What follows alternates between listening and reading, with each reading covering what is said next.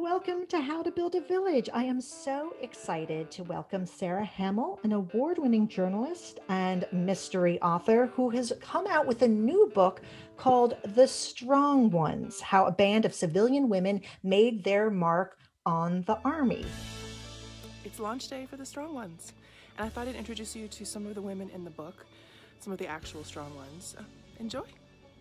I grew up hearing, girls can't do this. So I volunteered to prove we could. Of all the studies I've done for the military, this one was truly the most memorable and rewarding. To be part of something that was bigger than me, potentially make change for women in the military. We formed a sisterhood that was more powerful and positive than we ever imagined. I've known Sarah for a long time and the privilege of working with her at People Magazine, one of the many publications she has written and reported for. So welcome, Sarah. Thank you, Jill. It's so nice to be here. Now, could you please explain your participation in the study that formed the inspiration of The Strong Ones, which is a wonderful book? Sure. What ended up happening was that in 1995, when I was about 4 years old. No, I wasn't.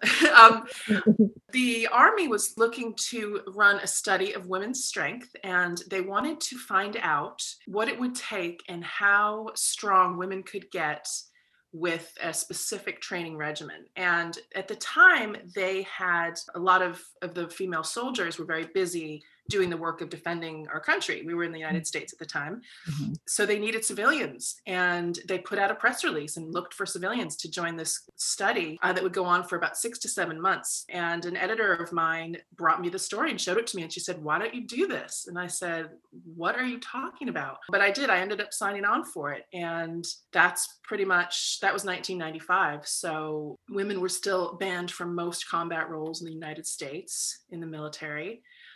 So there was a lot of interest in that topic of women in the military at the time. Well, one of the things I loved about this book is that the camaraderie you guys shared. And I love that that was something that the people came up with the study were surprised by, weren't they? It wasn't what they set out to prove, that these women who were put through these really demanding workouts, people who weren't used to that type of pressure and that type of these military exercises, that instead of being super competitive and turning on each other, they became great friends and were rooting each other on. Why do you think that was, and how did that camaraderie develop? Yeah, that was huge. And the scientists, they're used to, they're scientists, they run studies, they're used to their lab rats showing up, doing the job and leaving or doing whatever they're supposed to do. But I think for us, because we were all in this together and we were all sort of, to use a cliche, fish out of water, we came onto that Army base and we were asked to do such rigorous things as, run, if we could run, 2 miles through the woods carrying 75-pound backpacks. And if you're a woman who weighs maybe 120 pounds, that's a big load for you. Mm-hmm. And I think to get through that, we just realized we needed to cheer each other on and we needed to be there for each other, or we just might collapse, So that we just did these difficult things together from day one, and we started cheering each other on, and that was that. So we sort of bonded through, I think, shared pain and a shared goal and a shared mission as well, because whatever your political beliefs were at the time, I think we were all about fairness, and it just didn't feel fair to us that women were banned from certain jobs simply because of their gender. So we felt like we had a lot to prove. And what role did the study play in the military afterward? Did it achieve what it was intended to achieve? Yeah, it did. And it was designed to determine if women could get strong enough to do what they call the military's toughest MOSs, which is a military occupational specialty, which we would just call a job. And it proved that 78% of us by the end of the study, compared to 24% at the beginning, were able to then qualify if we were given a chance to qualify for the Army's toughest jobs. And I set out in writing the book to answer the question that you had asked, which is, did all that work do anything for future military women? And I don't want to give any spoilers, but I think you know, the short answer is yes. I found that we sort of worked our way into the DNA of the Army and its research bank, and they did end up using our results in future, really, really important future combat readiness, physical fitness tests, and tests that they wanted to be gender neutral so that it was fair to everybody, and so that this country's defenses were as strong as they needed to be, so no one was given any special treatment. And from all that work they did and we did in 95, that actually translated to 2013 and 2016 when women were finally allowed to integrate into all areas of the military. And so how did it feel writing this? Because of course you've written other books, The Underdogs and Famous Last Words. How did it feel writing this book compared to the other two? I felt as if I was kind of coming back to my journalism roots. I've been on a sort of journalism break for a couple of years, and it just felt very natural. It just felt like being a journalist again, and it felt awesome. It was just really, it was different telling the story and trying to, you had definitely less literary license than you do in fiction, but it just felt, it really felt great. And it was just like, again, using my journalism roots again. So I feel comfortable in both genres, really. Because obviously some years had passed between the study and the writing of the book. What made you decide to write it now? Well, I had kept an eye over the years on the military and what was happening with women in the military, just a casual eye. Nothing seemed to be changing, really. And then in 2016, I was doing a book signing for The Underdogs at a bookstore, and out of nowhere, Everett Harmon, the principal scientist on our study, surprised me and showed up, and it was just this reunion. I couldn't believe it. So what happened was I said to him, just that year, I said, suddenly, because of under the Obama administration, women would be allowed to have a chance at all military jobs they could qualify for. And I said to Everett, did we affect anything? Did we change anything? Did your study do anything? And he said, I've heard some good things. I've heard it might have, but he'd been out of the military for a little while, so he didn't know exactly. So I just said, that's it. This is my next project. So I started poking around. It really didn't get going till 2018 after my next book. But that was the catalyst, thinking, okay, this has finally changed. Let's go and trace it. I love that you were able to connect with these people, and that Everett, who just played such an amazing role in the book, that he came to your book signing. I got tears in my eyes when I read that. This kind of going back to the past, going back, you know, quite a few years, and yeah. The fact that he came, the fact he kept tabs on you and knew that you were that Sarah Hammel, you know, and track you down at that book signing, and you guys hugged back when you were allowed to do that. It's gonna in a different era, you know. I mean, even a book signing sounds like such a novelty now. It was just such a great scene. I mean, this podcast is about moving and traveling, and you've lived different places. I mean, how has it felt being back physically? And I like that you talked about this in the book, that you lived other places and you were eager to get out of New England at the time, and now you kind of come full circle. How does it feel to reflect on those early New England days, being where you are? Yeah, there was definitely a sense of coming home that I didn't feel so much before that, because it just made me realize I have so many roots here. And as exciting it is, and you know this better than anyone, as exciting as it is to set up a new life somewhere else and to try to set up a new life and to make friends in all different places, it's kind of like you forget that coming home, you're like, oh, these people do know me, you know, and I am back in contact with people who knew me in Massachusetts, where I spent most of my childhood. And they knew me back then, and it was just, it's a whole different feeling. So that was really a positive thing to go through that. And did make me feel like I'm coming home. I'm like, just because I haven't spoken to you in 25 years or longer, we're still friends, and you still know me and I still know you. And that was a really kind of amazing experience. Where else have you lived? I was thinking about this actually this morning. I left the paper, the Middlesex News, where I was covering the study in Massachusetts. My next job was in Washington, D.C. for U.S. News and World Report, who then moved me to New York, where I lived for about 4 or 5 years. Went to New York, to London for another 5 or 6 years, and then Switzerland for another 2. And then LA for another 2, and then back to Connecticut and New Haven, and then West Hartford area. So yeah, it's been quite a circle, and there's every chance we're moving again in the fall to another major US city. So any big reveal, or Sarah, are you going to keep us posted? Okay. What? Yeah, I'll definitely keep you posted. There's jobs in the offing possibly, and whatever happens, there's definitely a good chance we'll be probably leaving Connecticut. So that's another, I can use my my chops getting back into making friends again in a new place and building community again in a new place. It keeps you on your toes, doesn't it? Yep. Particularly in the COVID era, I feel like I've gotten out of practice with it all. Yeah. So you've talked about the impact the study has had on the military, but what would you say, what impact do you think it's had on you? I mean, how did it change the course of your life or your career, or did it? Yeah, I mean, I think it did. I mean, I was young enough and just starting in my career that I was lucky enough to be able to write about something that I thought was so amazing. I thought it was amazing. I still do. And I was really lucky to be able to do that. And then I won some journalism awards for that, again, fairly young. So that gave me a confidence to really set out and see what I could do next. And the lessons you learn, I mean, I don't want to sound, trite or cliche, but really the lessons you learn, things like never give up. I mean, if you really, is that indoctrinated in you for those 7 months, you really do understand the meaning of never giving up and how important it is not to. And things like what you do is important.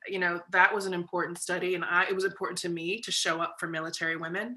And there were days when I felt I was doing so badly on the test. I thought, why can't I go faster? Like, why am I so bad at this? And sometimes I wasn't great. Sometimes I was better than I thought. But it all mattered and it was all important. So it kind of just, I think it's something I said in a talk that I was giving last week, which has just come to me. It's when I left the study, it wasn't that I was this strong, perfect, amazing person by any means. It was just that I realized that if I did fall or if I did fail, that I'd be okay. And then I could get back up again, and that's okay. And to me, that was a big lesson, because I definitely wasn't the top performer in the study. Not that it mattered who was a top performer in the study, but we all kind of knew like what we were good at and what we weren't. And once I had to come to terms with that, that was helpful too. I love that you injected your personal journey to the book and what you hope to get out of it and your strength and the goals of the project, that it wasn't necessarily that you weren't competing against each other. It was really competing against yourselves. And then that you ended up with all these journalism awards that seemed to launch your career after that. It seemed like a bonus, but wasn't necessarily something you thought you were going to get when you went into it. Yeah, I knew it was a special thing when you're a young reporter starting out at a small, medium-sized newspaper, especially back in the 90s when there were more newspapers, and that was where you really got your news. I knew at the time that it was a very unique opportunity. The editor who let me do it was the newspaper's first ever female executive editor. So I think that was a factor that she took that leap. So I knew that it was something special. I just, like you said, I didn't count on it, and it wasn't my number one reason for doing it. Have the other participants in the study who interviewed for the book, have they been receptive to talking about it? Have they remembered it and been happy to talk about it with you when you approach them after all these years?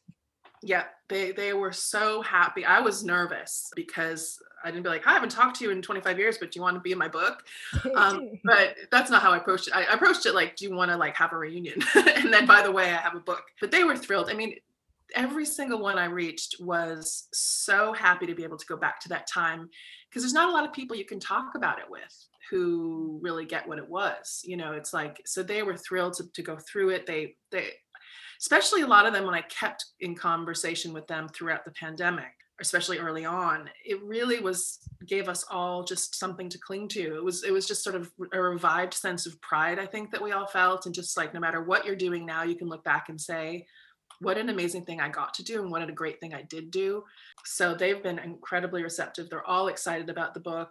They all trusted me with their stories. So that just made this whole study, it brought a positive experience into the present day as an extremely positive experience. And that said, there are some test subjects I haven't found, some who haven't gotten back to me. And so, as I say in the book, this really was my perspective.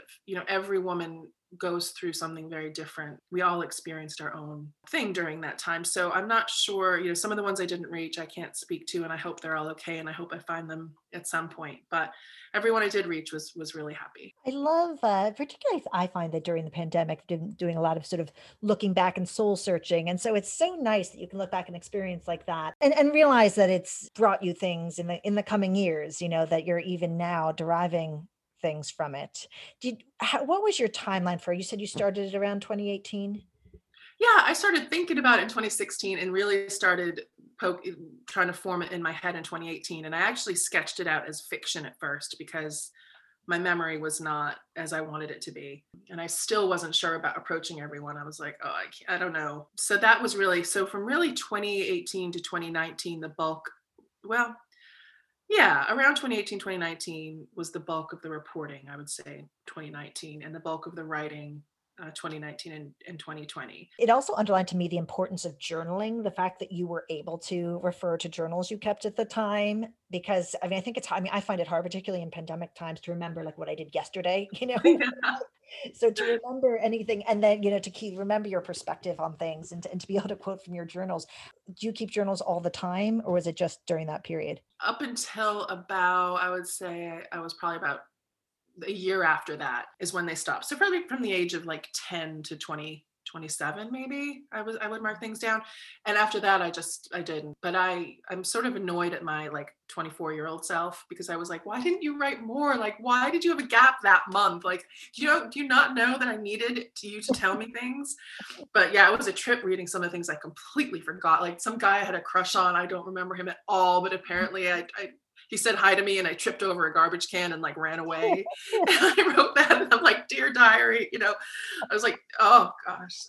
So yeah, no, I stopped that, you know, probably in my late 20s, but yeah, I found it very useful as a younger person. Another thing I liked is it brought me back to that time period, you know, of 20 odd years away, in part because the chapter titles referenced 90s songs. Didn't say, you know, like, I thought that was great. The music of that era. I mean, how did you come up with that idea? Well, music is so important to me. Everything I do, like every time I go for long walks in the pandemic and every time I work out and if we're at a party, you know, when we could go to parties, music has been so important my whole life. And to me, my memories and any sensory feelings that I have and smells and all of that, seasons, I connect to music. So I actually have, and I want to do actually a playlist of study songs, but I remember the songs that were out like each month that we were doing the study and just things that were important to me. And then some of the lines and song titles and album titles from that time just to me resonated with some of the things that were going on, you know, during the study that I was writing about. So something was a great song that I loved was out in the fall and it matched a chapter that I was writing. I thought this is good chapter headings. Which one in particular is the one that stands out? Well, yeah, you would have seen from the book that I do talk about Jagged Little Pill. Yes. Her 25th anniversary, Alanis's Jagged Little Pill 25th anniversary, it was the same year as our study 25th anniversary. It came out that summer. Oh, wow. So You Learn, I believe, is a chapter heading, which is one of my favorite songs. Jagged Little Pill is a title of one of the sections because that was denoting a difficult time during the study for us, and we were really, really working really hard. And we had some challenges. So yeah, that's one of them. Jagged Little Pill. Nice. And what book will you be working on next? Do you have another one in the works? Promoting this one is taking pretty much everything out of me that I have, but I cannot stop thinking about mysteries. I want to write a Gone Girl meets like a Ruth Ware Girl in Cabin 10. Like I love those kinds of books. So that's my dream is to write one of those next and see if I can get that out into the world. So I feel like that's one of your signatures, because of course, The Underdogs, and I don't want to spoil anything, but also in The Strong Ones, there's a surprise at the end that keeps you on your toes. So, that'd be great. Now, what books do you like to read? Mysteries. I love mysteries. I read, like I said, I love Ruth Ware. I like Gillian Flynn. I like growing up, I read every Nancy Drew, every Trixie Belden. So I just love mysteries. So that's what I read. And that's what I do like nonfiction as well. And I do read some literary fiction sometimes. I'm trying to read The Alice Network now. I don't know if you've read that. It's on my Kindle. Yeah, it's on people's. Yeah. So I'm liking that. So yeah, I do. I like twist endings. I like writing them and reading them. And do you have any advice for someone who wants to get the inspiration to write a book like this, like an inspiring book, get the idea for it, write it, and publish it? What would your tips be for someone in that position? Well, I think you do have to have an idea that you love, because you have to be able to live with this idea and the people in it for a very long time. So whatever your idea is that you come up with, be sure that you're ready to live with it, and then just go for it, and try to set aside time. If you have a very, very busy life, try to set aside time that you will write. And if you can't write, don't beat yourself up, because it'll just make you stressed out and not be able to write the next day. I would say do it. You know, they do say, what's the saying, Jill? You probably know better than I do, but I think it's something like 99% of success in life is showing up. I find that a lot of people talk about books, not as many write the books. So if you can start working on the book and get it finished, that's a big part of it. So just doing it is a good start. Well, I'm so impressed that you've done that 3 times now. So congratulations. Well, great. Well, thanks so much for joining us. Oh, thank you for having me. I love your podcast. You have so many awesome friends, if I may say so. We're proud to have you as one of them. Oh, same here. Thanks for listening to this episode of How to Build a Village. To find out more about Sarah Hammel and her books, including The Strong Ones, How a Band of Civilian Women Made Their Mark on the Army, head over to sarahhammelbooks.com. That's SARAHAMMELBOOKS.com.